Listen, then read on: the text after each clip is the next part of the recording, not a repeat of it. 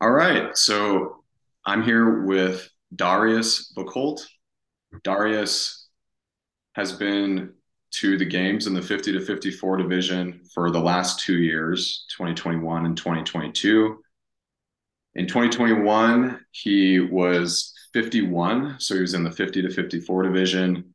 He qualified for the games in 19th and finished the games in sixth.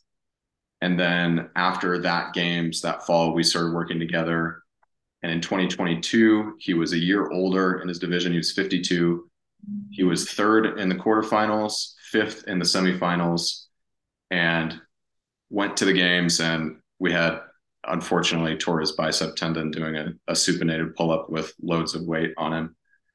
Um, so he's recovering now, and we're going to talk about what it took to improve on his qualifying placement uh, going from 2021 to 22 and what his training priorities were uh, what a day in the life was like and just how consistent he was over that year. So yeah uh, darius can you start by telling us what a day in the life was like for you as you got ready for the games?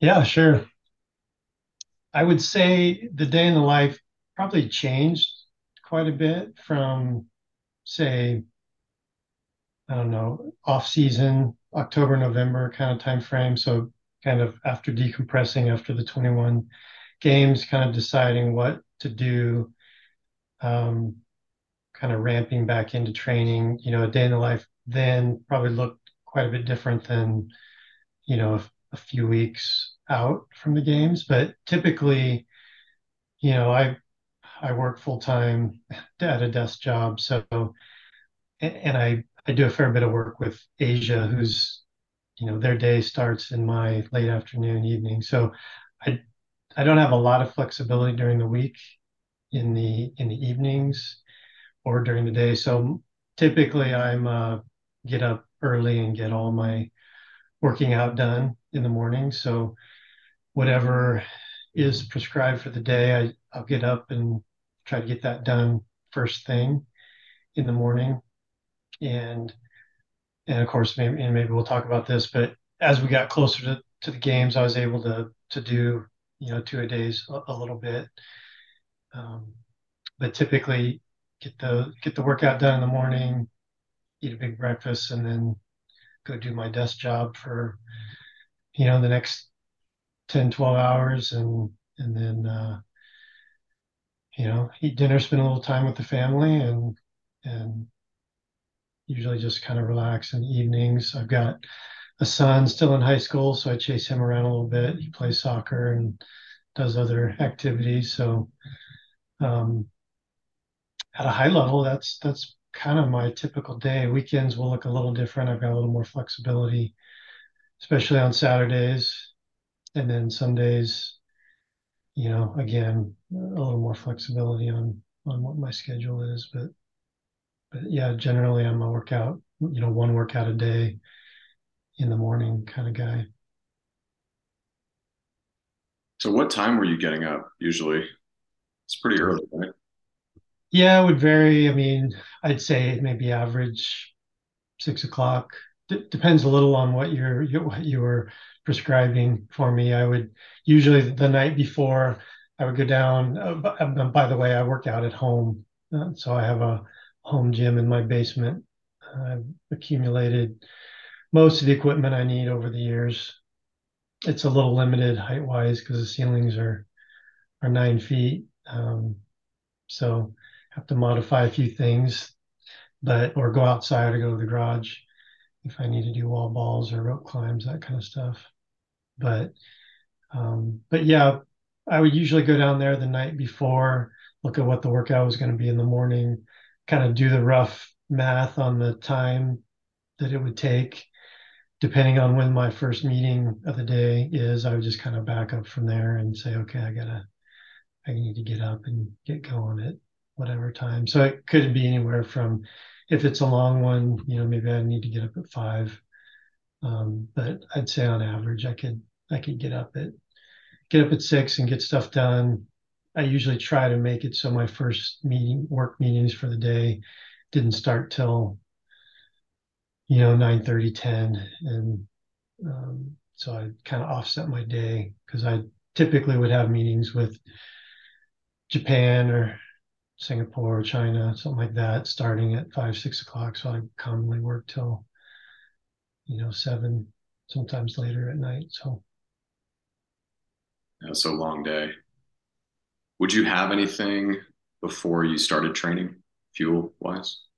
Typically, I would mix up basically a bunch of carbs uh, with a little bit of protein. So my go-to morning drink mix was some Gatorade with um, just some like maltodextrin powder, and then I'd throw in maybe 10 to 15 grams of whey protein, and you know mix that up and kind of sip on that throughout the throughout the morning program. So you know I drink a little bit of it before, but it was kind of a drink that over the the course of a couple hours.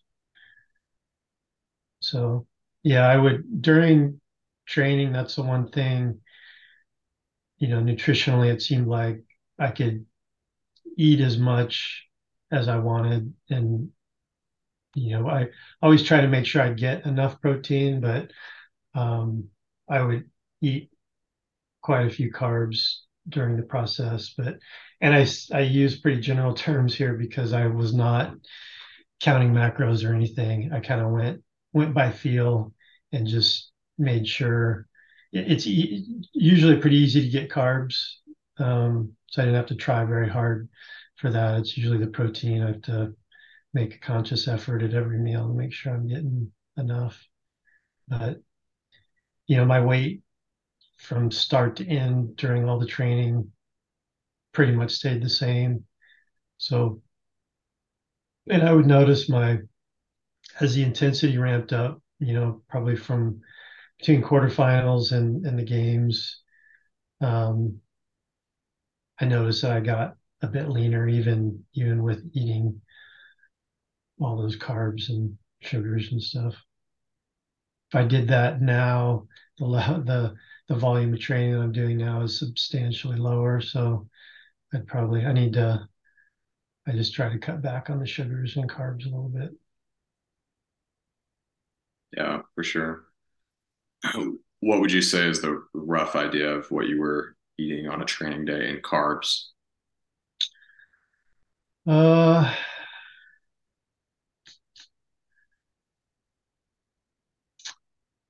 probably just a guess, but maybe um I don't know, th- 300, 400 grams, maybe. Does that sound in the realm of reality? Yeah, three to 400. Yeah. Yeah, I think something something like that probably. And your body weight was around what throughout that time?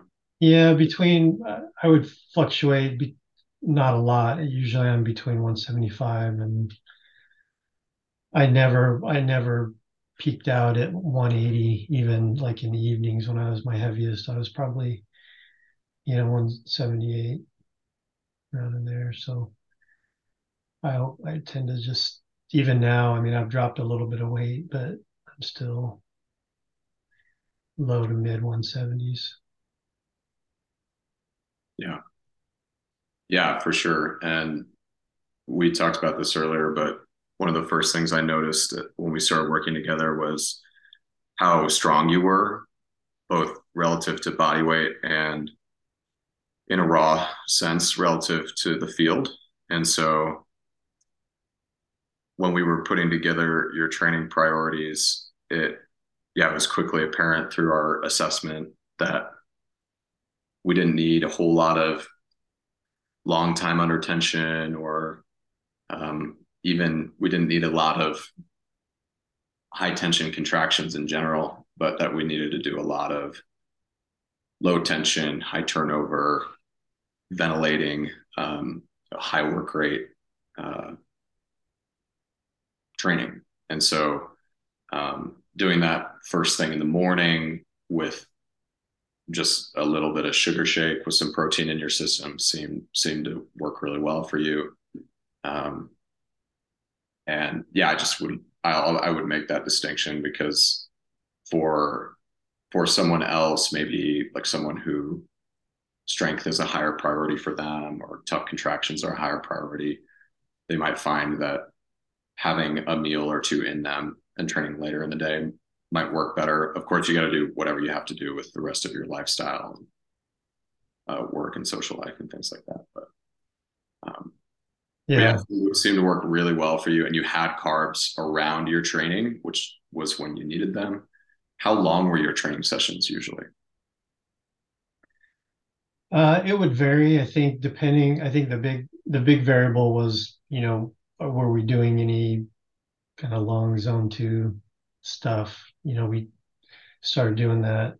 Uh, I can't remember when that if we started doing that right away, like in October, November, or if, or if we increased that more as we went. But you know, adding sometimes almost an hour of zone two extended the the sessions quite a bit. But I, I think the main, if you kind of set that aside, the main working sessions seemed like they were maybe maybe 90 minutes ish.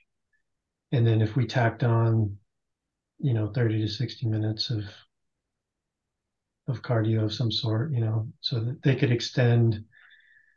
I think some of the highest volume sessions were, you know, maybe stretched out to close to three hours. But I would also say I'm probably not. I wouldn't say I'm terribly inefficient, I'm, but I would also say I'm not probably the most efficient um, in the gym all the time, especially in the morning. You know, kind of get at 52, you know, jumping out of bed, getting right after it. It's uh, not quite like it was when I was in my 20s or, or 30s. So I usually I tend to take probably a good 30 minutes of routine just to kind of get moving and do some warm up stuff. So I would typically foam roll and do some mobility stuff just to kind of wake up and get get the system primed a little bit. Yeah, rev the engine a few times. Yeah. yeah. Yeah. Can you tell us a little bit about your athletic background or tell our audience a little bit about that, your soccer days? Sure. Yeah. I, you know, my main sport from when I was, you know, a, a little kid was, was soccer. So I grew up, grew up playing soccer. As I got older, I picked up some other sports. In high school, I played, played football, played basketball. Uh, but soccer was kind of the continuous thing throughout. So always, you know, I'm I'm like five nine, so was always kind of a quick quick twitch sort of athlete. Generally pretty fast. I was always the fastest or one of the fastest kids on the on the team. Um, but not very enduring. never never spent any time uh, even during soccer, was not very disciplined with with building much of a an aerobic base. So going on long runs, long slow runs, that kind of stuff, that was never a thing for me. And even you know back in the day, I'm not sure it was quite as common to include that. The benefits of that, I thought maybe weren't as widely known back then as they are now. So always kind of a quick twitch sprint interval kind of kind of athlete. Yeah. So I played yeah, I played soccer through uh club through college and then even continued playing kind of rec, you know, recreational adult kind of level after that. Yeah, and then when did you start doing CrossFit and how long had you been doing that before you qualified for the games? Yeah, I guess the other thing, uh, in addition to soccer, I guess it started maybe in high school football, you know, lifting weights. Lifting weights wasn't, you know, when I was in high school, it was not as widespread um, as it is certainly today. But even in the in the few years that followed, I remember my, I went to a fairly small high school, and the the weight room um, was almost non-existent. There was this little little room that was probably I don't know 12 by 12 with a few with like a machine and a few free weights in it, and hardly anybody used it. But later in high school, weightlifting became a little more of a thing. So I started started lifting to try to put on weight for football, and on and off, kind of lifted uh, throughout high school, college. Kind of just uh, I enjoyed it, hobby thing. More of a, you know, I was in the, you know, I was in the the Arnold days when he was at the the height of popularity in the in the 80s and stuff. So typically just bodybuilding style kind of workouts. So that's how my how lifting weights was for me, kind of on and off, even after college and as an adult, just continued to to strength train, and that's probably why some of my strength numbers are good. I I think from soccer, legs were generally strong, and squatting was all has always been my you know my strongest, and I'm okay at some of the other lifts. Uh, you know, my overhead strength is you know probably average compared to my squatting strength. So but just being consistent doing that, working out. Um, and uh, yeah, I think I didn't answer your question. What was your question? Oh, when did you start doing CrossFit? Oh yeah, yeah. Okay. So the as I was playing, yeah, I was playing basketball, soccer, other things, even as an adult through, you know, through my 30s into my 40s. But I was periodically getting injured. So I like I tore my Achilles tendon in my late 20s playing basketball. I tore my ACL in my early 40s playing basketball, and I had some injuries in between there, pretty much all basketball related. So I, I finally got smart and gave up basketball. But it was kind of in that time period when I was introduced to CrossFit, and it was, you know, I enjoyed strength and conditioning, and so it was kind of a, just a different form, maybe a little more measurable form of strength and conditioning. So I would sort of dabble a little bit. I would say maybe maybe around when I was 40. So 12-ish years ago is probably when I was first sort of, I guess, discovered it. And I it was more dabbling. I didn't go to a, you know, to an actual affiliate or anything. So um so it was really just kind of fringe for at least a couple years. And then after I, I tore my acl and decided i was going to take a break from field sports you know court sports because i didn't want to have any major injuries. It seemed like the other strength and conditioning i was doing was in a little more of a controlled environment. And so i think it kind of ramped up from then. I think we had these the community affiliates were starting to pop up a little bit. And so I remember going, doing a couple of trial months at a couple local affiliates just to kind of understand a little bit more what it was about. So I think that was, I was, you know, between 2010, 2012 kind of range is when I first started. And what I, as I kind of learned the movements and stuff, a little more uh, the competitive side. You know, as I dropped playing soccer, basketball, those were kind of my competitive outlets, and so CrossFit kind of filled that void for me a little bit as a competitive outlet. So that's when I, I would say I didn't, I still wasn't competing seriously or anything, but I, I can't remember when my, I think the I think the first two or three opens that I did, I didn't actually even sign up. I just kind of, you know, did the workouts myself and looked at my scores and compared to, you know, what was going on on the on the leaderboard. And I can't remember it was 2015 maybe was my first official open where I signed up and started thinking about being a little more competitive, you know, since there was a masters category at that point. So that's kind of how it started.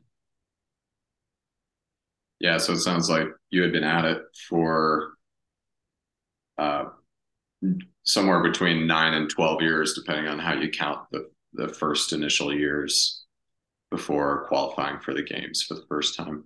Yep. Does that sound right? Okay. Yeah, that's about right. Yeah. And and then when was your first decision to do organized com- competitor programming? And then when did you transition from that to hiring a coach? Yeah, I early on I didn't I had no I had no thought of going to the games, even when I, I, don't even remember the first year that they had masters at the games, but I wasn't really, I wasn't super tuned in to that. I was more, I had a workout buddy that we would kind of do, you know, pseudo CrossFit workouts together, but it was just all about the social and, and staying fit. And, um, it wasn't probably till I don't know, 16, 17, 18, where I still wasn't thinking about the games, but it was, I was, okay, I'm going to actually sign up and do the workouts and enter my scores and, and just kind of see where I'm at.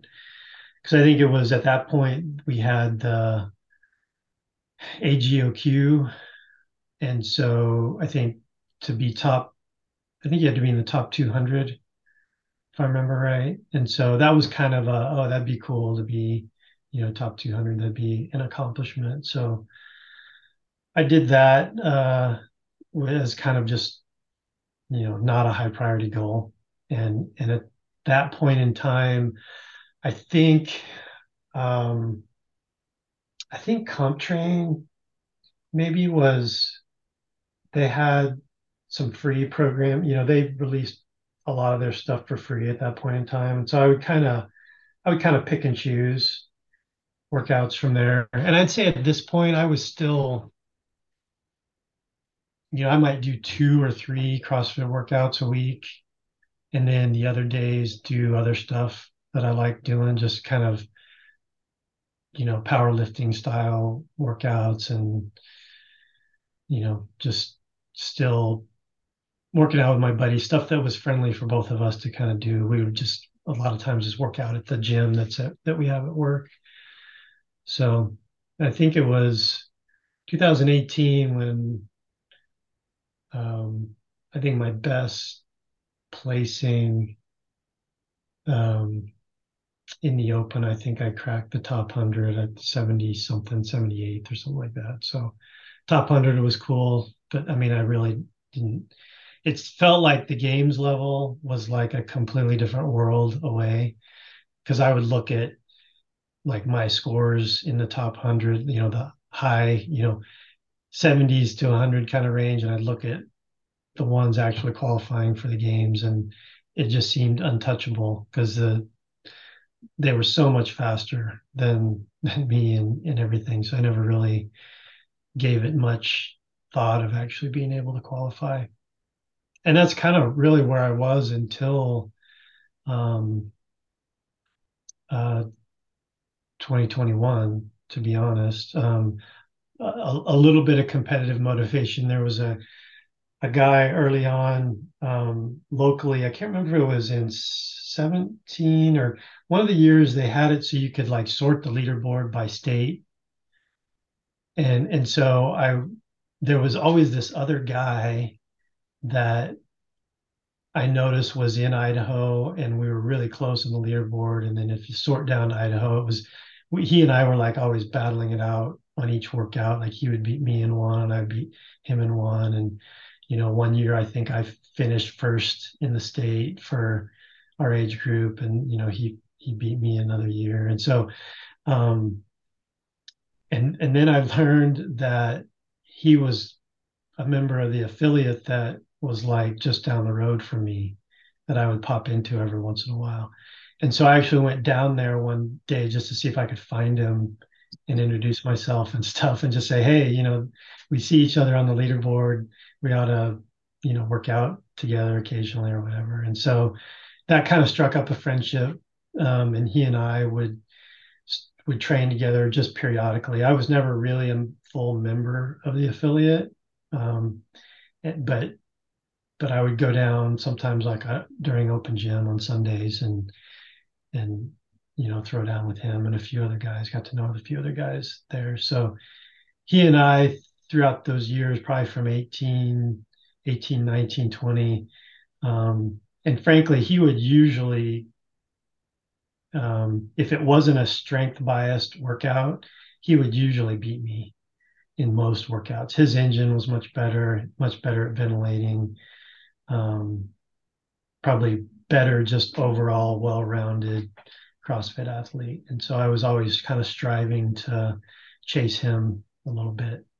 Um, he would always beat me in in uh, those longer workouts, and ventilation kinds of workouts, and then I would always hope for something heavy because um, I was a little bit stronger than him. But but anyway, that that I think kind of got kept my motivation high, my competitive spirit high, and then going into 21, you know, my I think in 21, his name's Eric. He he finished the Open like in 23rd or something like that, and I think I was maybe in the 50s, 50 something, and I felt like, and that was my best Open ever. I felt like I had peaked. You know, I had maxed out my potential, and so uh, quarterfinals came around. Was it quarterfinal? No, it was still a still AGOQ, I think, in 21. Anyway, um, I was I was doing the workouts, the AGOQ workouts with him to try to kind of push him because I thought, hey, top 20, he finished in 23rd. He's got a real shot at making it. Um, and so I'm going to go with him, train, do the workouts, kind of give him a score maybe to to chase or or whatever, and um, and so anyway, long story short, I ended up squeaking in at 19th. Um, it was a complete shock. I mean, I had no concept of qualifying. I mean, that was just the farthest thing from my mind. But I think the first couple work, workouts went better than expected. And then, you know, they gave me a gift in, I can't remember it was workout, which workout it was, but it was a, the three rep max front squat. And I'd say if I could pick a lift where I would outsize, you know, you know, my competitors would be probably a front squat. So anyway, I placed, I don't know, I think I was maybe third or third or fourth overall in the world in that workout, and that kind of put me into contention, and I was able to hang on at 19th. Um, so anyway, that was maybe more than more than you wanted, but kind of gives you a, a history of my kind of where I went competitively. Yeah, that's great. So then you went to the games and tell us a little bit about your games experience that year in 21. Yeah.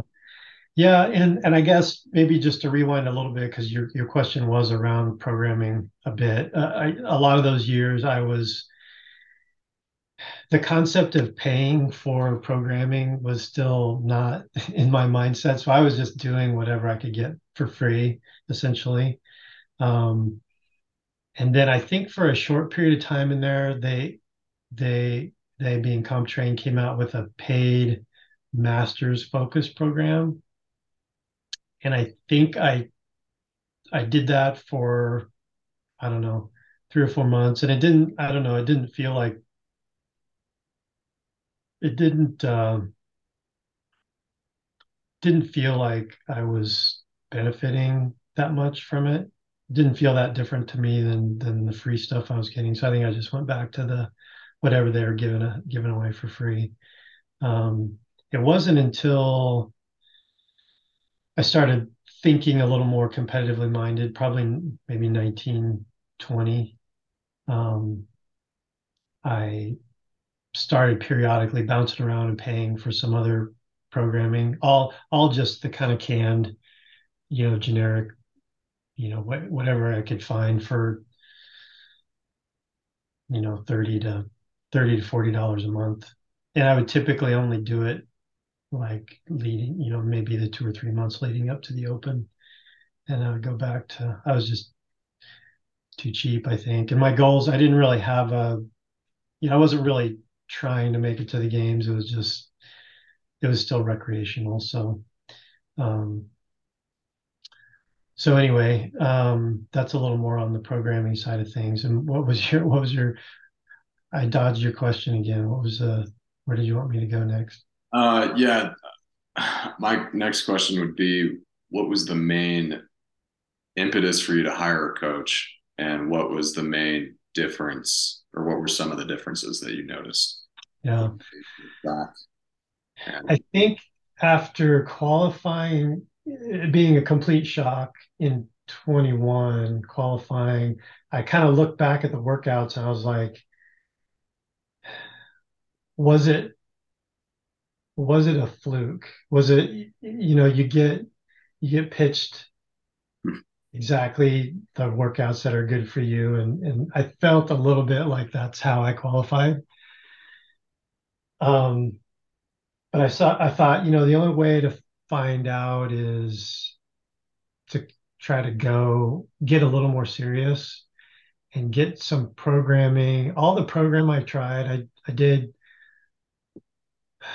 was with CompTrain for quite a while. Um, did Misfit a little bit, um, but all and, and it was, you know they're all they're all good, quote unquote good. I mean, they all know what they're doing, you know, from a general sense. But I felt like I had these glaring weaknesses that I knew about and would be obvious to any anybody that you know took the time to look at my results or um, get to know me a little bit. And and so I felt like that was the biggest glaring gap with any canned you know off the shelf programming is you know really training your weaknesses. And so I even dabbled a little bit with okay a little bit of canned programming and then I would program in my own you know try to emphasize my weaknesses. And so coming off the 21 games, I thought, well, what if I, it'd be great if I could find something that was a little more customized. And so I just started looking around and, and one-on-one coaching, you know, at, you know, two, 200 at the low end on up to, I mean, you can probably spend as much as you want um, per month for actual one-on-one coaching I still mentally couldn't make that leap. Um, and so I looked and looked and looked, and the only thing I could find that was kind of a an in between was was the competitor program at um, with you guys uh, with Gains Lab, and I don't even remember. Um, actually, I do remember. So go. So I guess one probably important thing I left out is not long before the uh, the 21 games. One of my uh, one of my obvious weaknesses was just, I guess, what most people call my your engine, my ability to, to stay sustain a decent pace, even on any even like monostructural work, uh, was poor. So I started looking around for engine development programs. I dabbled here and there, and what, but one of them I found that seemed, um, and I saw a couple of podcasts uh, with Matt on there, um, and so I signed up and bought his um, uh, engine program, uh, and I just forgot what's the name of it. Um, Year of the Engine. Year of the Engine, yeah. Uh, and so I did that going, you know, through the games, and I felt like that actually helped helped my rowing because most of it was was based on rowing, um, and so that's that's how I found the the competitor program, which is um, kind of a hybrid. It's it's I, I don't know if you call it semi customized. There was an intake sheet where I would kind of enter in some of my basic information, and then you would program kind of based on that and based on I don't I think we ex- I think we exchanged some emails. Did we did we have one conversation or or was it all just email based? I can't remember at that point. Yeah, it was all email based until we we had exchanged some emails and the emails were so detailed that I was like, we just need to get on a call. And.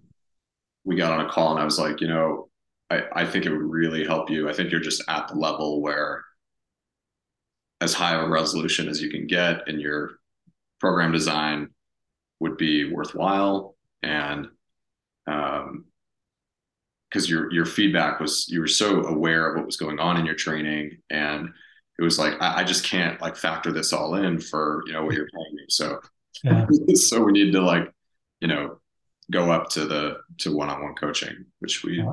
did after a couple months yeah so so yeah i started started the competitive program i don't know in october is what's in my head i don't remember the exact date but we, so we did that and it was good i mean it was it was different. It was very different than what I was used to because CompTrain was very,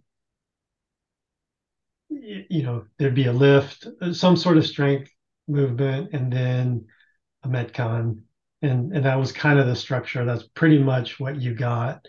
And, um, and like I said, I mean, if you're not competing and you just want to do, you know, it, it was fine. It just was not for someone that's really trying to optimize, um, whether it's for competition or optimize just because you want to, you know, optimize your capabilities. Um, I, I needed something more. And so the competitor program, I think, took a, a sizable step in that direction. Um, as you mentioned before, you know, some things like squatting and stuff I just didn't need to do very often to stay, you know, to maintain the strength. And there was plenty of other things that I did need to do a lot more of. And so, um, so that was good. And as as you mentioned, um, I asked a lot of questions and had a lot of feedback, and so you know, after thinking, you know, you said you really ought to consider the one-on-one coaching, and so I think I don't know when those first conversations were because um, I didn't switch over right away. I think I think I continued with the competitor program for a while, and it wasn't until I think after the first of the year that I decided, okay, we got the Open coming up. Let's make a full run at this and just see what's possible. And um, and so I think late January we switched over, and um, and yeah, it was. I think uh, you know my attitude is the results seem you know speak for themselves. I able to go into the the 22 qualification season.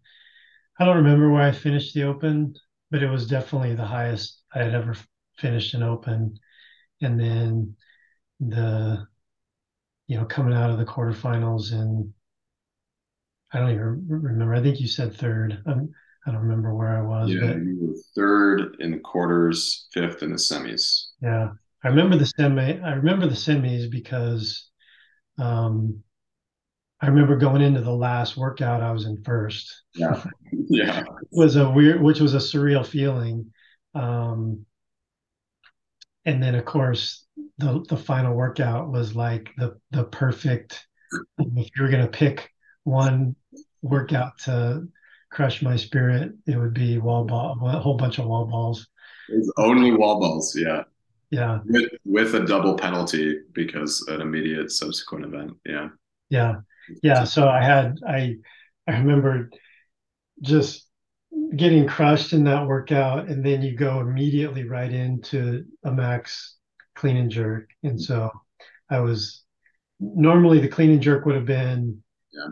Okay like like not, i'm not going to win a clean and jerk because my my clean is decent but my jerk is poor and so it's limiting. But i i way underperform even for me on that one and so it took me from first down to fifth which i mean is fine. Um even fifth is is crazy because I really when they cut the field so in 21 it, they took 20 the top 20 they announced in 22 season they were cutting the field to 10 so they were only taking top 10 and so I I kind of going into that season was thinking oh you know I was 19th last time if I can get a little fitter I know it's always harder you're year older but maybe maybe I can improve enough to still squeak into that top 20 again. So they cut it to 10. I was like, my my attitude was kind of like, I, I tend to be a little bit of a realist. I, you know, a lot of times, but you know, sometimes to my detriment. But I really didn't think there was any way, being a year older, that I was going to be able to improve enough to kind of overcome the one year older aspect and get into the top 10. So, but um, I did. So, you know, it was, you know, and the workouts are always a factor. Um, who's there is a factor. There's several guys that that did really well in 21 that decided not to compete in 22. So, you know, all those little things help, but um, improvement in fitness is not, you know, there's no question about that. Yeah, for sure. I want to zero in on the differences between what you had been doing on your your track program, which was a lift every day, going into a metcon with you know not necessarily a you know maybe there's a heavy barbell in it like what is the dose uh, we're not really sure so you could be doing even more strength endurance like tough contractions in the Metcon. Um, and for a guy like you who's who is fast twitch and has a fast twitch, faster twitch background, soccer's pretty aerobic, but but you know you're a fast twitch guy, sprinter.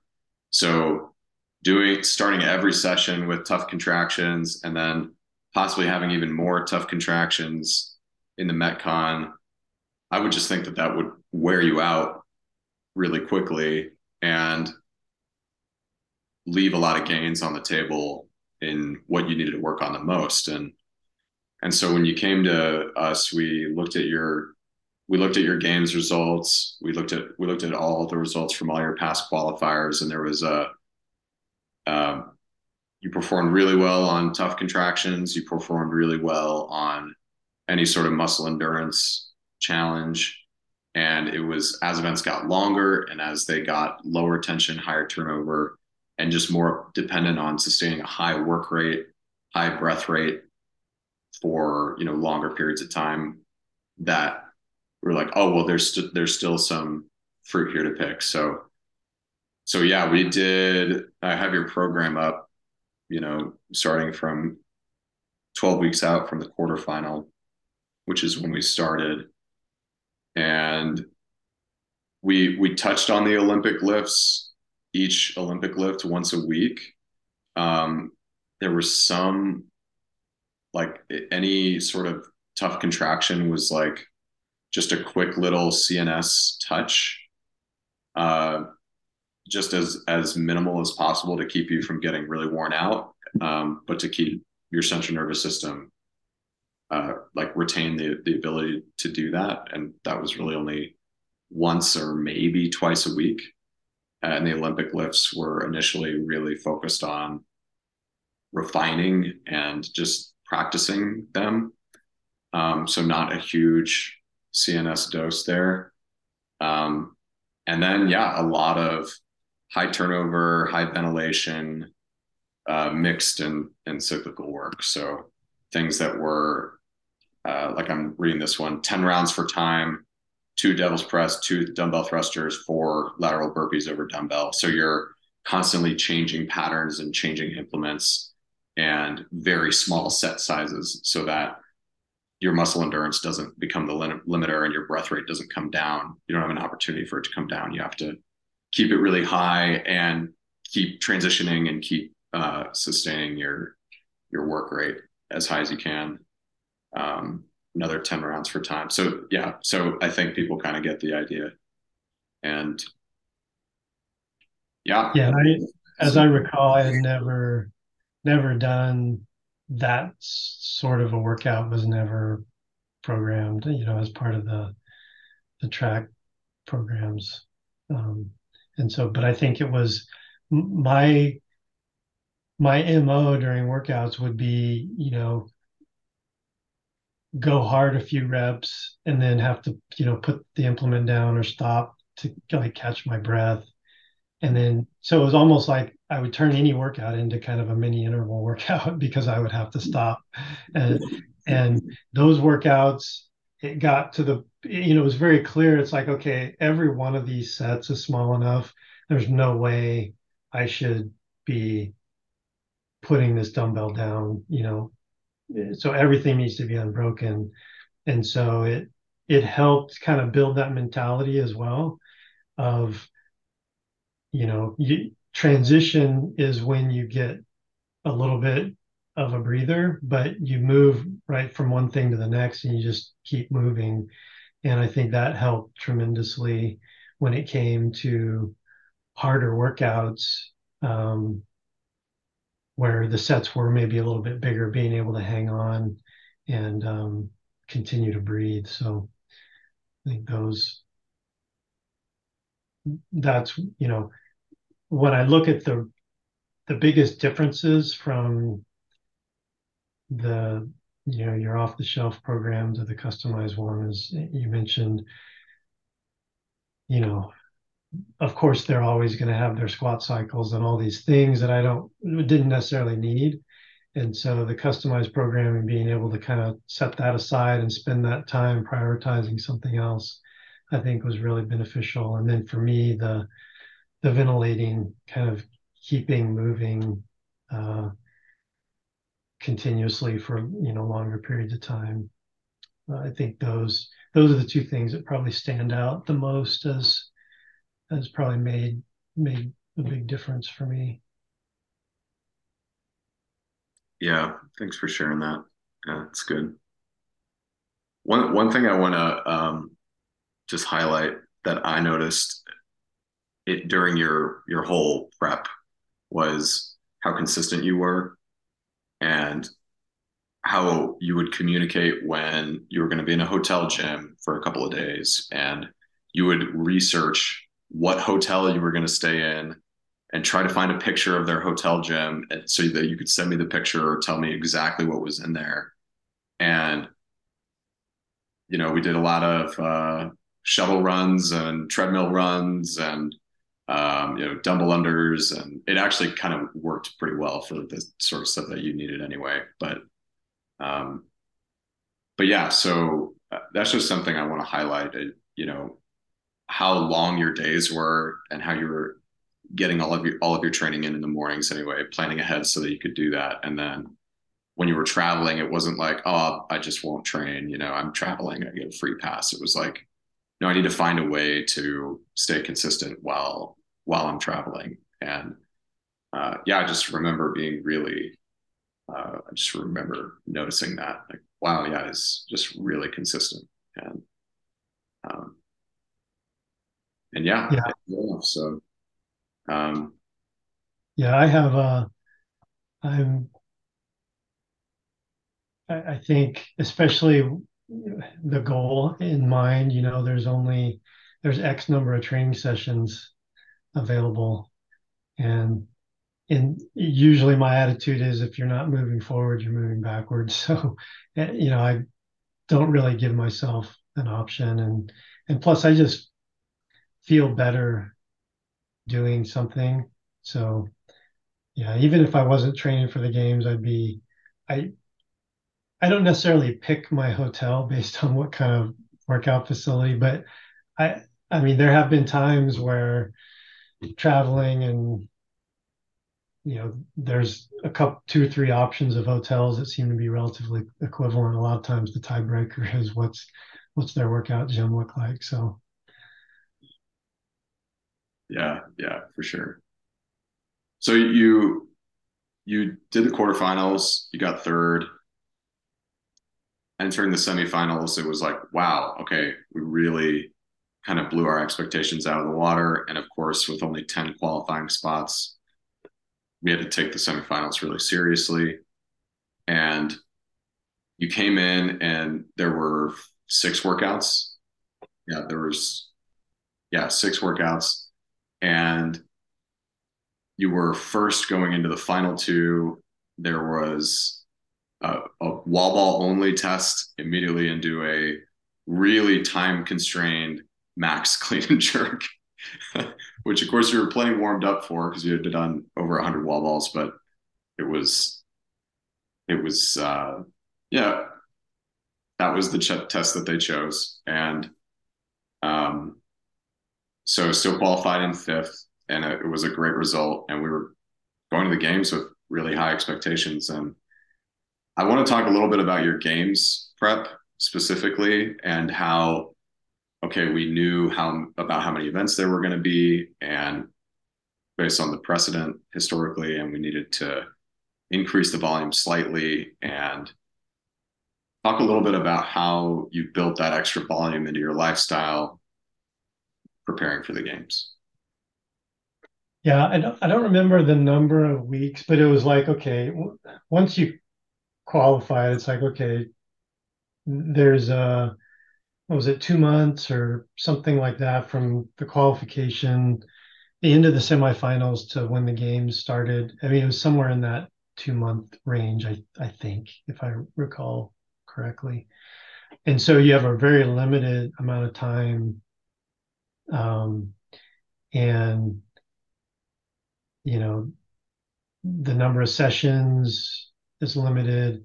You suddenly have these other modes that frankly you know hindsight 2020 you know we would have worked in more running and swimming. If i had i had i really been confident that i was going to qualify for the games right. um, you know we would have had that conversation to say okay i gotta i gotta do more. Even though it's probably not going to help me in the quarterfinals and semifinals it's going to come up at the games. They're, you know, swimming is definitely a big weakness. Running is not a strength, and so I would have been working on that more.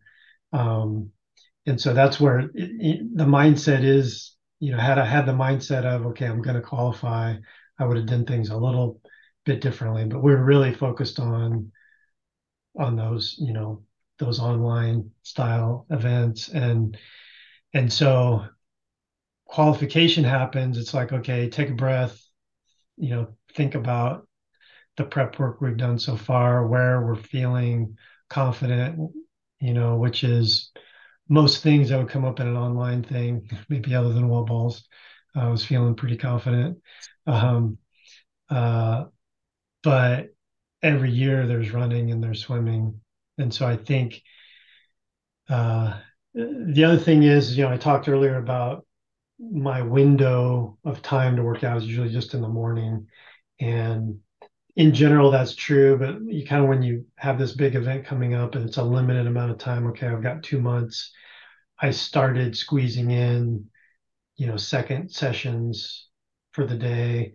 Um, certainly, like Saturdays and Sundays were relatively easy to do that. And then I don't I don't remember exactly how it went down, and it probably varied depending on what was actually going on at work. But I think at least once or twice during the week, I would also, you know, have a I would do my AM session where I probably do most of my work, and but then we do a whether it was some zone two work or you know I would go to the pool and swim or or go run or you know whatever the case may be. I would I would do a second session um, to kind of round out the training I think to fit in.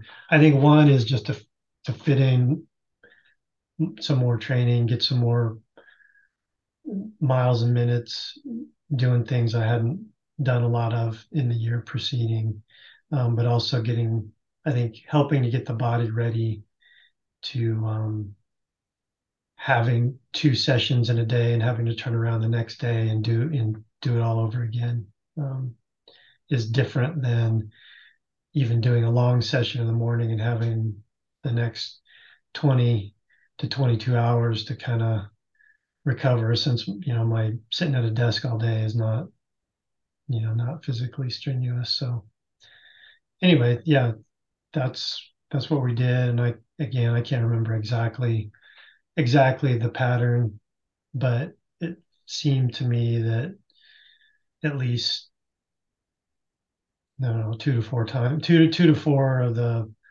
six days we were fitting in two sessions.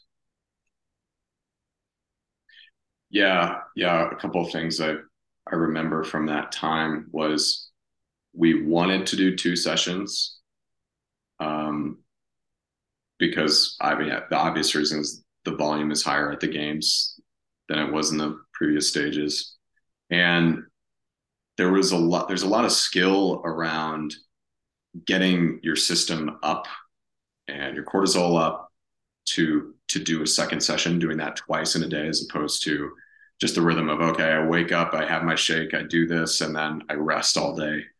Um, the games, there's a lot of skill involved in those multiple bouts, and how much time is between them varies a lot, and how you fuel for those things uh, varies a lot, and so we wanted to get some some practice with with those things and just the higher energy cost of the higher volume and how do you fuel for that? Because calories had to go up in response to that. So so yeah there was a lot uh, of of skill practice built around the second session. And the emphasis was not really we didn't jump right into simulating the games i think that's important to to notice we we just came in and we were like, okay, we need to build the skill around two sessions and fueling and everything that goes along with that. But let's keep that second session monostructural. And uh, we started out with it being really easy. And we looked at past games events, and there was usually one swim only event for the Masters one run only event for the Masters. So that's two out of your eight scores right there. That's that's 25% of the competition is running yeah. and swimming. And then there's usually another event with a run in it, with like a mile of running in it or so, 1200 meters of running. So we figured, okay, we need to be pretty good at running. We need to know what your one mile race pace is, and we need to know what your four mile race pace is, because those were kind of distances that had come up. And then swimming was just skill practice. It was just like, try to make this more sustainable, you know. And we came in, we, we originally made it heart rate based, both running and swimming. We were like, let's do, you know, heart rate zone, keep the intensity down. And it was like, well, we can't really do those activities uh, in zone two. So we need to, we need to basically not, not worry so much about the heart rate and practice the pace of that that we're going to use and rest as much as we need to to keep the intensity down while still practicing the pace. Because it wouldn't have made sense for you to do you know run 12 minute miles in preparation for the game because you're not going to run 12 minute miles at the games you're going to grind it out for 8 minute miles on a long run. So it just made more sense to practice that 8 minute per mile pace and then rest as long as you needed to, and then practice it again, and then rest and practice it. So um, to keep you from just so we, we didn't just come in and and stim- simulate the games or you know do four miles for time right away. It was really introducing the volume in a way that uh, you could survive. Basically, that was that was the goal. Still challenging you, but it needed to be something that yeah was was survivable and that didn't bring into the games like super worn out. Yep. Yeah, I remember those track sessions were were challenging. But good. I mean, I, I think I was. I mean, given the time that we had to prepare, I mean, I I felt like I the running workout that they had you know, in this year wasn't there wasn't a run only. In fact, there wasn't a run only or a swim only. Mm-hmm. they they mm-hmm. chose to do different things. Um, but I think I would have I think I would have done okay at, at both of those. The swim, you know, probably swimming is still survival for me. So that's uh maybe we'll talk about this, but you know, forward looking, that's definitely something I need to shore up if I'm if I want to compete again. Yeah, for sure.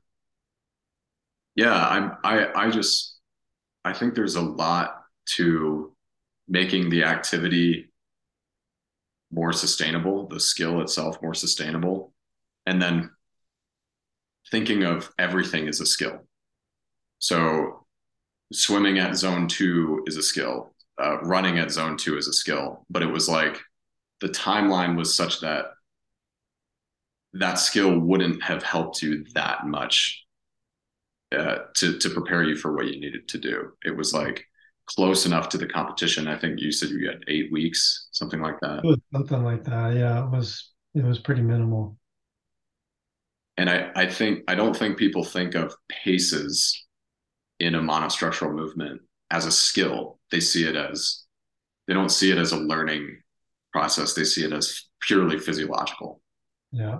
Well, you know, zone two is great, but if you're running 12 minute miles at zone two, then like we don't have time. Like we we you just need to practice running eight minute miles. And so um and we need to structure that in a way that isn't crushing you. And the same thing for your one mile pace. We did 400s and you know aimed at probably 130 or 400 something like that and just practice that so that when you when those distances showed up at the games which i think there was a for a workout with 400 meter runs, rope climbs, and some kind of squat pattern. Um, yep. Yeah, it was I think maybe some shouldered overhead dumbbell, dumbbell shouldered overhead. Yeah, that sounds right. That sounds right. With rope climbs and I can't remember the if it was four four somewhere around 400. It might have been a little longer than that, but mm-hmm. yeah, yeah.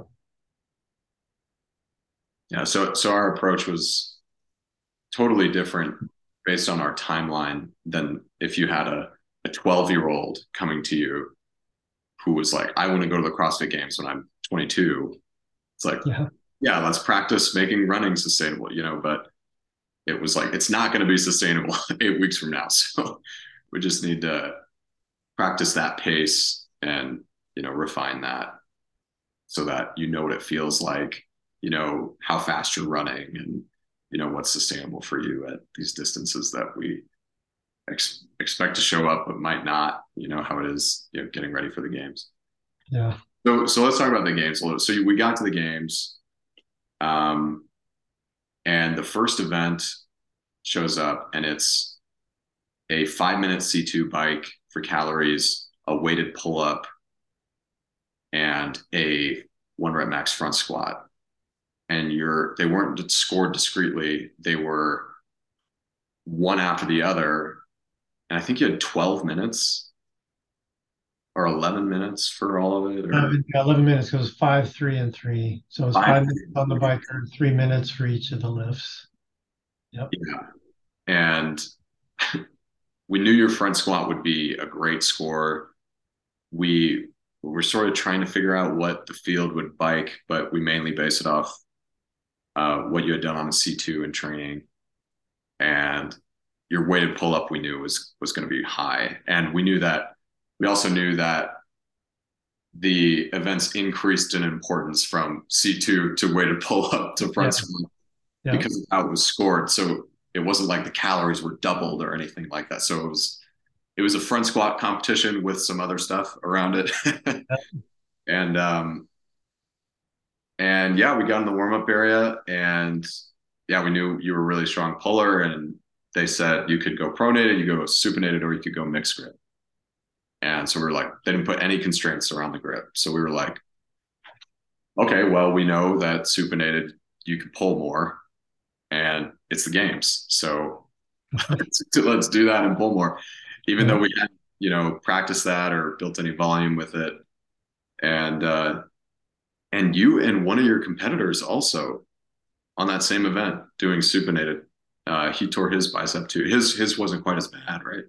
His was a partial tear, so he finished um because he I think he got a he got a you know a couple successful lifts. He he attempted a heavier one, and I think he partially tore it. Came down.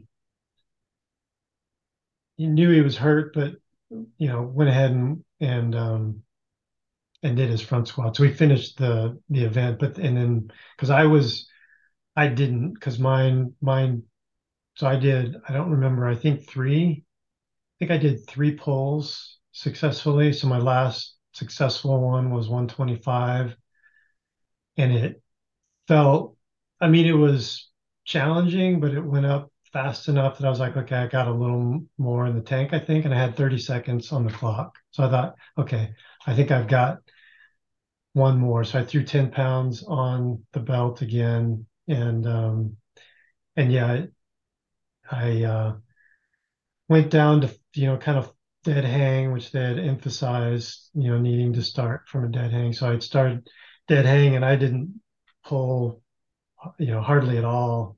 And mm-hmm.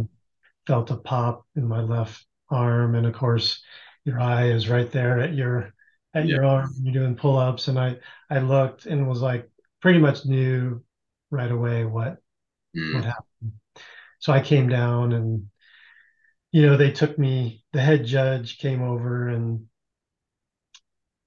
you know he's like you're you and he didn't know what had happened and I was like no I'm I'm done. I just tore my bicep and they took me in the back and had a there's an orthopedic on site that um, Dr. Rocket.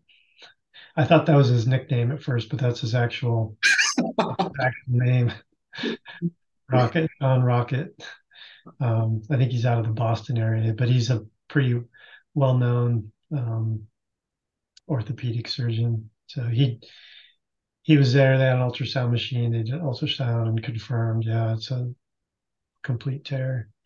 So they put me in a sling. And then while I was while they were finishing me up, the other guy came in um, and uh, they ultrasounded him, and his was partial tear, but like I think mostly torn, but it wasn't completely detached. Mm-hmm.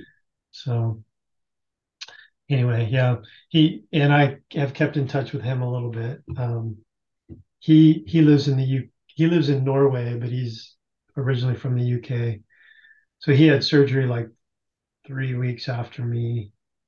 Um, and so he's kind of on the same the same program i'm on as far as slow recovery. But and, and i have to say this is kind of off topic a little bit but you know i mentioned my buddy that i used to compete with um, you know for fun and who's best in idaho in our age group and all that kind of stuff. Mm-hmm. um, he and I have continued to train periodically together and and you know going into the quarterfinals this year I was third I guess and he wasn't very far behind. And, and in the semis I was fifth he finished sixth. So we both actually qualified for the games. And uh and so he went we you know we didn't go together but we um spent a lot of time together. We were in the same hotel and shared a rental car and stuff for a little while. And um, anyway, he ended up finishing third overall, so he got on the podium for the games, which was which was great. One of those bittersweet sort of things is I'm you know I'm I'm cheering him on because I want him to do well, but bummed that I'm not out there, you know, competing with him because I think he and I are like you know, any given workout, depending on how the workout's structured, I think we were pretty pretty close through all of them in the quarters and semis. So I think it would have been I would have been in the mix there, you know, competing with him for a podium spot for sure. Yeah, yeah, for sure. Um, yeah, we we were looking at the events and we were like, oh yeah, that's. I mean, the the first event was you were you had front squatted like 325 and we were thinking like 345 350 which was either the best or the second best front squat in the field. Your bike was competitive. Your weighted pull up was uh, you know three plates or close to it, and and um, yeah, just looking at the other events, nothing came up that was like, you know, there was no incredibly long swim or incredibly long run or or anything that would have you know been a hang up and and yeah so i, I mean I, we were super you know bummed for you because you had to get surgery and it's you're still recovering uh, from your surgery. And it's it it also happened to sam dancer i know um, and then there was another obviously the guy the other athlete in your field uh, so 10 guys and two guys tore their bicep doing a supinated weighted pull up for the sake of, you know, unknown and unknowable. And there's no reason that somebody like you who's investing all the time in, in preparing, um, who has a coach and you're, you're investing in this experience and then something shows up that, um, you know, if physiologically just weren't prepared for. Like if we had done, you know, six, five, four, three, two supinated pull up the six weeks leading up to the games, then it's it's maybe a different story. But um, just get that connective tissue prepared a little bit. But or if they if they provide neutral grip handles or say it has to be pronated or you know whatever. Yeah. Um, hindsight is twenty twenty. We we could have said you know just stick with pronated. Um, and maybe take like a little bit of a lower score and minimize the risk. But yeah, we just weren't perceiving any risk inside of it, uh, which is, and maybe the, you know, programmers weren't either. And, but yeah, then there was also a guy who tore his tricep on the dip bar workout because the, that like almost fully extended, shortened tricep, but still kind of dynamic shuffling along the parallel bars was not something that you guys had practiced. And and so yeah anyways i mean i i hope they learn i hope there's learning that happens. I hope they learn from it and you know continue to you know refine what the sport is. We're still you know figuring out. You had done hundreds of pulling reps pronated leading into the games and mainly like no weighted pull up or anything like that. You, you already have a strong weighted pull up, and it hadn't been in the game since 2012 or something like that. So, um, so it's like okay, well, I, I, guess that's not part of the sport anymore, and now it is, and, and so, um, just like the bench press, you know. um, but yeah, so you're recovering now, and uh, it sounds like things are going well. Yeah, I'm. Uh, I guess this Thursday I'll be 12 weeks post surgery. And just in this last week, my physical therapist kind of gave me a little more freedom to start doing mo I'd say most movements I'm allowed to do now, um, only really light weight. So I, you know, did my first curls.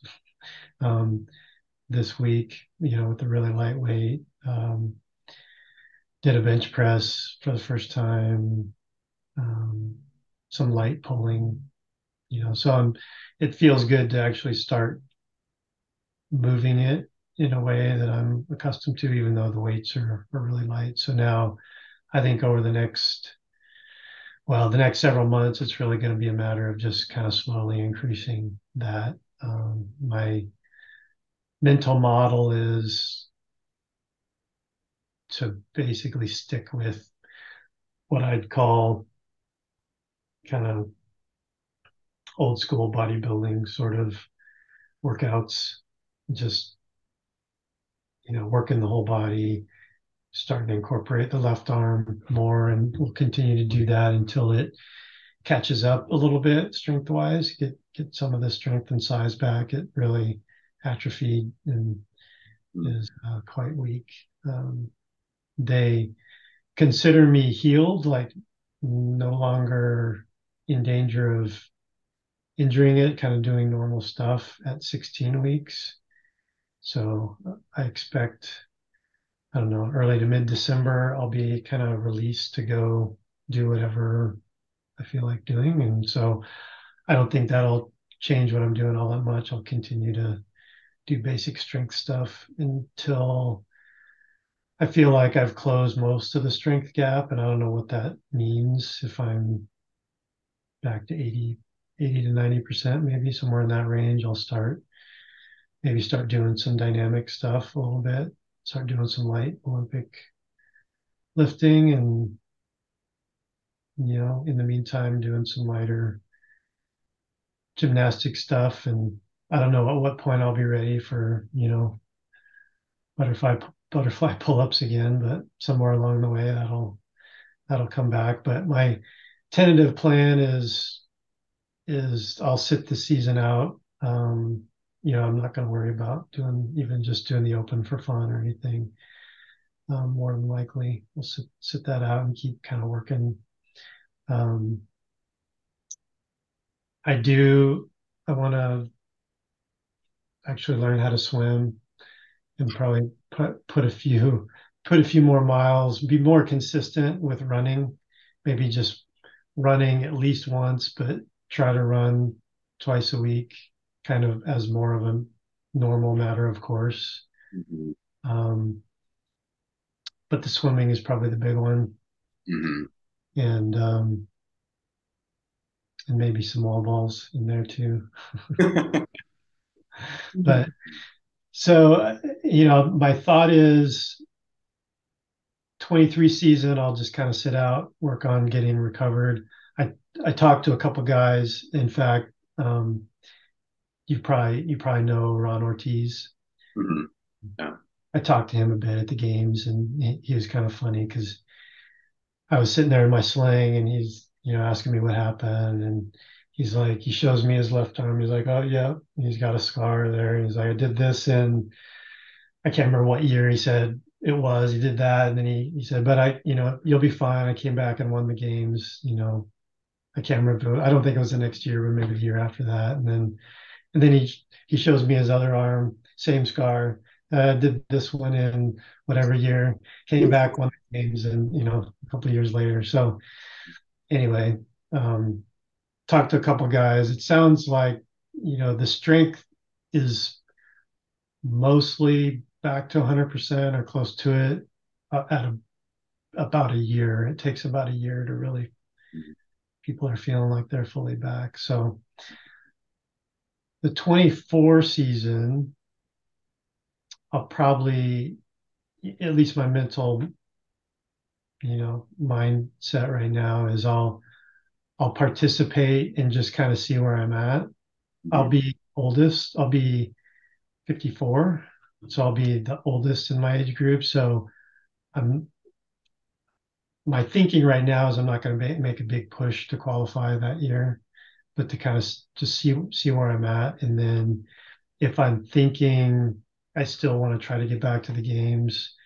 it'd be that that following season where I'll be the youngest in the 55 uh, age group where I would maybe make another push to get to get back there. And you know that gives me gives me a couple of years to you know it, decide whether I'm serious or not and learn how to swim and like that.